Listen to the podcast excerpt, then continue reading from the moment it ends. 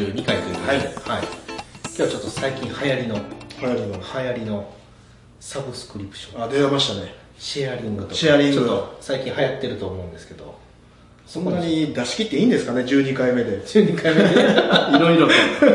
まあまあいくらでもありますけど、まあまあ確かにね。はいはいでちょっと前回、あの、既存のお客さんに対して、ターゲットを変えずに、新商品新商品を売るという、うん安族のマトリックスのお話しさせていただいたと思うんですけど、新商品ってすごい難しいなと。難しいですね。正直、うん。作り出すのはね。うん。自分たちの特に主観でうん。考えるとき大体失敗すると思うので。でそれで最近流行りのうん。サブスクリプションとかうん。シェアリングって結構取り入れやすい、まあ、ちょっとリスキーな部分もありますけど、一つのこうアイデアのきっかけとして、なんかこうお伝えできれば。なるほど。うん。なんかねサブスクリプションって知ってる人、まあ多分これ見てる春ぐらいなんでもう皆さん知ってるとそうですよね。思うんですけどね。その継続的にこう会員制にしてね囲い込むような、まあ簡単に言うとアマゾンプライムみたいな、うんうんうんね、サービス、まあ、月400円でしたっけ、うん払うと、まあ、次の日でしたっけ？その日に届くみたいなサービスがあったりとか、その音楽とか、そのまあ、映画の無料のところがすごい聞き放題とか見放題みたいなサービスがついてると思うんですけど、ああいうのをサブスクリプションモデルといって、うん会員制システムみたいなのを組むっていうイメージなんですけどなかなかまあそれもね新商品と同じように難しいところはあるんですけど、うまく取り入れてるあの会社が今増えてきてて、うんうんあの例えばメガネスーパーなんかも完全にそれで V 字開発したって言われててそのもともとね7期か連続赤字だったらしいんですよメガネスーパーで、結構な価値ですね、うん、ななんか確かにそんな気しません？メガネスーパーって。なんかこあうちょっとメガネがジーンズ PC とかよりすごく高はいしなんかちょっとおじいちゃんというか、うんうんうん。高齢者が行くようなイメージでちょっとシェアがだんだん奪われてるんじゃないかなみたいなイメージがあったし実際そうだったみたいなんですよね、うん。でもその彼らがやったのは実際に高齢者が来ていると。だから彼らがどういうサービスをすれば定期的にお金を落としてくれるのかっていう検討をしたらしいんですよね、うんうんうん。だから高齢者が一番欲しいのって何かというとね、うん保険やったんです保険。うん、メガネに対する保険って、うん。要するに高齢者の人は保険好きでしょ。保険入ってます？入ってないです。保険入ってます？入ってないでしょ、若い人って保険入らないですよ、うん。でも高齢者の人って保険大好きなんですよ。確かにあの昔から、だからそのメガネに対する保険をサブスクリプションにした。ほだから月額300円払ってくれれば、うあのメガネのレンズが度が合わなかった時に無料で交換してくれると、度が合わなかった時にに無料で？あ合わなくなった時あるじゃあないですか。合わなくなった。あその,、うん、その会員の期間中だったらこれ。変えてくれるんですよ無料で。すごいですすごい、うん。でもちろん修理も無料。無料。無料。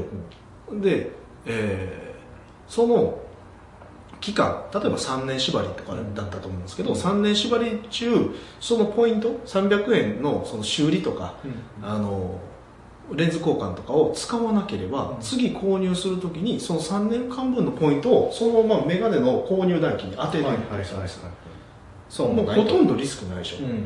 だからメガネが4万円やったとしたら1万円ぐらいが、うん。その値引きされた状態で買えるっていうシステムにほとんどの人が加入したらしいんですよね、でそうすることによって V 字回復。V 字回復。がもううん。今黒字系うんになっているという話を聞いた。確かあってそれってでもねできなくないじゃないですか、に何も新しいものを取り入れてない、今までやってはったことでしょうね。う。ん。顧客を囲い込むっていう視点をちゃんと忘れない、ほ要するにメガネって別にメガネスーパーで買わなくても他のところで買ってもいいんですけど、その修理したらもうタダでやってくれるし、もうレンズの交換もタダでやってくれると動画が合わなければってなるとなんか買う理由っていうのができてくると思うんですよ。で継続して何も使わなければ次購入するときは安くで買えるんだったら、うん他のねあの、まあ、ジーンズ PC ぐらいは安くならないですけど、安く買える店舗とかとあんまり変わらなくなってくるんで、そうやって顧客の囲い込みに成功してるんですよね、なんでサブスクリプションというのは実はあのすごくあの収益性をそこで立てるっていう考え方にすると極端に難しくなるんですけど、あのね、アドビなんかはそれで収益性をか改善させてたじゃないですか、うんでもそうやって顧客を囲い込むっていう視点で見ると結構取り入れやすいというか、うんアマゾンなんかもその、えー、と会員数が確かに数パーセントしかいないはずなんですよ。アマゾンプライムに加入してる人たちが。あそうなんですね。うん。へえっ、とね何パーセントだな？ちょっと僕も忘れたんですけどそんなに数多くないですよ。でもその人たち16%だったかな？ちょっと忘れましたけど、その人たちが実は80%以上の収益を上げてるっていうデータが出てたぐらいなんで、やっぱり顧客を囲い込んで自分たちに会員することによってそこで頻繁に物流とかね、消費が行われているっていう意味では、あのすごく価値のあるサービスになるんじゃないかなと、でアドビみたいに今まで30万で売ってみた見た売ってたものを月額のはい。5000円とかにしてしまって、年間6万円かなっていうサービスにするっていう、まあ、そこだけで収益を立てないといけないんで、これはやっぱりアドビもグラフ見たら1回グッと下がってました売り上げが、だから1回下がってこうグワッて上がってたんで,、うんでそれは多分月5000円だったら海賊版をね昔は30万で買ったやつをライセンス共有して海賊版を使ってた人たちもいるわけじゃないですか、そういう人たちも5000円やったらまあ払っていいかっていうことで最新のものが手に入るっていうことでマーケットが広がったんですね実は、今までは30万購入して1人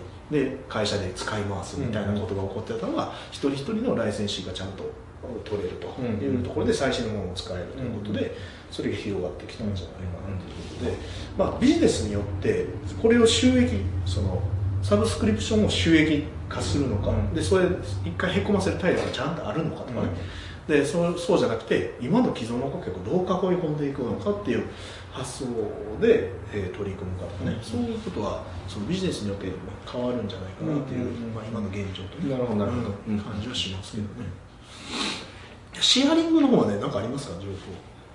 チェアリングの方。ううんんそうですね。でも最近多くないですか？シェアリング。多い多いうんうん。僕よく使いますけどカーシェア。カーシェア。カーシェアリングよく使います。車持たない確かに。買うって高いですし高いですよね。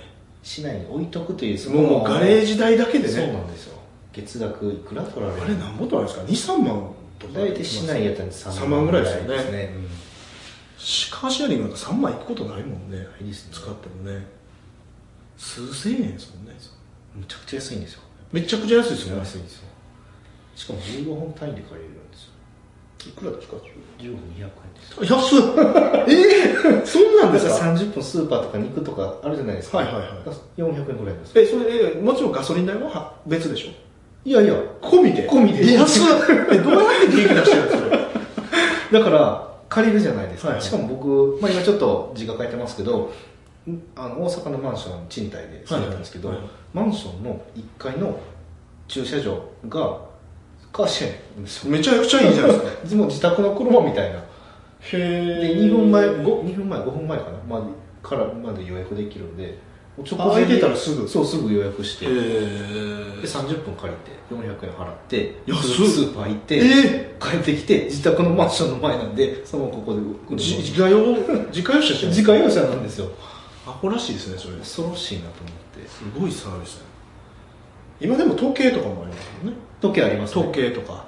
あとあの高級バッグとかね。高級バッグとかね、そのブランド物のシェアリングとかも多いですね。分かりやすいのでありますもんね。これちょっと高額な商品のシェアリングって増えてきてる気がします、うんうん。分かりやすくそうそうそう高額商品扱っておられる企業さんとかだったらわりかし取り入れやすいかなっていう確かでも時計も安いですよ。僕もちょっと興味あったんで実際見てみましたけどあの時計のシェアリングのサービス、ほんまに数千円とかなんです。よちょっと高いので1万円ぐらい月あ月。あこのラインナップだったら1そうな万円小畜売になってるんですよ。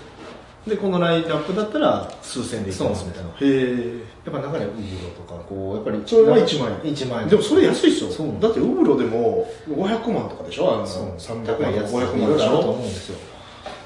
へえまあ安いやつは100万ぐらいであるんでしょうけどね、それでも100万やより月1万円払ってうん。えずっとつけれるんですかそれ？ずっとずっとつけれますよ借りてる間は。そんなん持つより全然どうせ3年ぐらいしたら飽きてくるもんねみんななんか。そうなんですよ。で売る時ってすごい落ちてるからあ値段もすごい落ちてるうんうん。飽きたら帰れますしね。僕もシェアリングにしようかな。あれ？さっき高級志向。ちょっと以前の動画見ていただいてる方は高級志向っていうことを走ってるのを覚えてはるかもしれないんですいやーなかなかねでもそっちに行かないですよね思考が。あのシェアリングの方とか。あそうですか。だからリースとかもダメだしああその発想にないんですよ。もともともともと確かにそういう思考をねだ。からこの前奥さんにね車も別にうん。あの興味ないからん。リースとかでもいいんちゃうかなって言ったら奥さんもやっぱ思考が古いからダサって言われて ダサいイメージと確かに昔のイメージそうそうやっぱ変わらへん人みたいなちょっとこそうそう。昔は変われへん人がっていうイメージじゃないですか、うん。でも今はライフスタイルに合わせてそういう風に転換されてるじゃないですか。でも僕らの頭はやっぱ昔の頭そのままになってて車とかに関しては。奥さんに言うとダサいって。まあね。一括で買えない人がね。僕より古いですよね今時その視点でリースでダサいっていう発想ないでしょ。リースって言葉がダサい。あそうそうそう。確かにね。うん。うん。そうなんかな、うん。うん。シェアリング、シェアリングじゃないリースはそうでもやっぱりこのねライフスタイルに合わせてやっぱりねお金を使うところっていっぱい出てきてるし、レジャーとかも増えてきてるから、車にそんなかけないでも楽しい人生を送れるからね、そういう意味ではやっぱそういうのをどんどん活用していくっていうのがすごいいいし、まあ会社のビジネスねビジネスの自分の携帯自体も今までは販売してたけど、うん。それを販売という方法を取らないっていう考え方をね進める方がねあの売り手は手に入れしやすいですよね。あ売り手と買い手は。買い手はそうですね。買い手は手にしやすいから、そういう発想もあっていいんじゃないかなと思います。ね。うんねなんでまあサブスクリプションのこと話した人多分。そうですね。止めどなく、それだけで。うんうん。もうこれだけでもうワンコンテンツというか。そうですね。ね、そうだね。何十時間も喋れるし、シェアリングの話もするといろいろ出てくると思うんですけど、まあ、発想としてね、自分のビジネスにそういう継続課金モデルみたいなものを取り入れるとか会員の囲い込みができないかとか、でそういうことをやっていけるとすごく面白いかなと。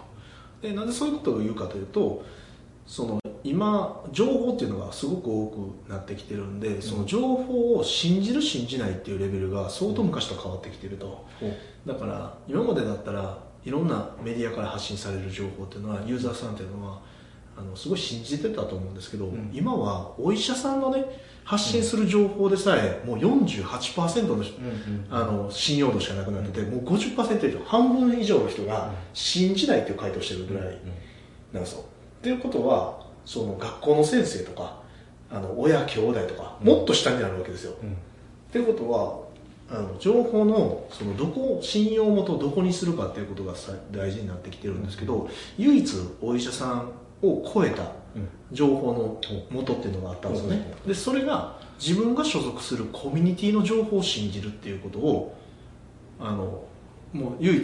え70何パーセント？とかちょっと忘れましたけど相当高いレベルでそうなってたとじゃあ自分が所属するコミュニティって何なのかって言ったら、言ったら友達とか、うんうんうん、あの会社とか、あのまあ、自分が参加している勉強会とか、うんそういうところから発信される情報っていうのを結構信じるんですよね。っていうことは我々企業サイドとしてどういうことをしなければいけないかというと、その所属意識を作る。うんうん。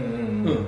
自分がここのそのマーケットの会員である会社の会員であるとか、そのここに所属している人間だっていうことを意識しつけることっていうのがあの唯一情報を信じてくれる、あの手段になってくると思うのでそういう意味ではマーケットコミュニティを作る、うん。会員を作るっていうことに対して、うんあのアプローチするっていうのはそのセールストークを上げるとか、うん。そのね、えーライティングを上手にするとか、うん。そういうことよりも非常に重要になってくるんじゃないかなという感じがするので、ぜひですね自分のあのビジネスに会員システムとかね、うん。そういうものをあの所属意識を作れないか。っていうのをあの考えてもらえるとすごく嬉しいなと思いますね。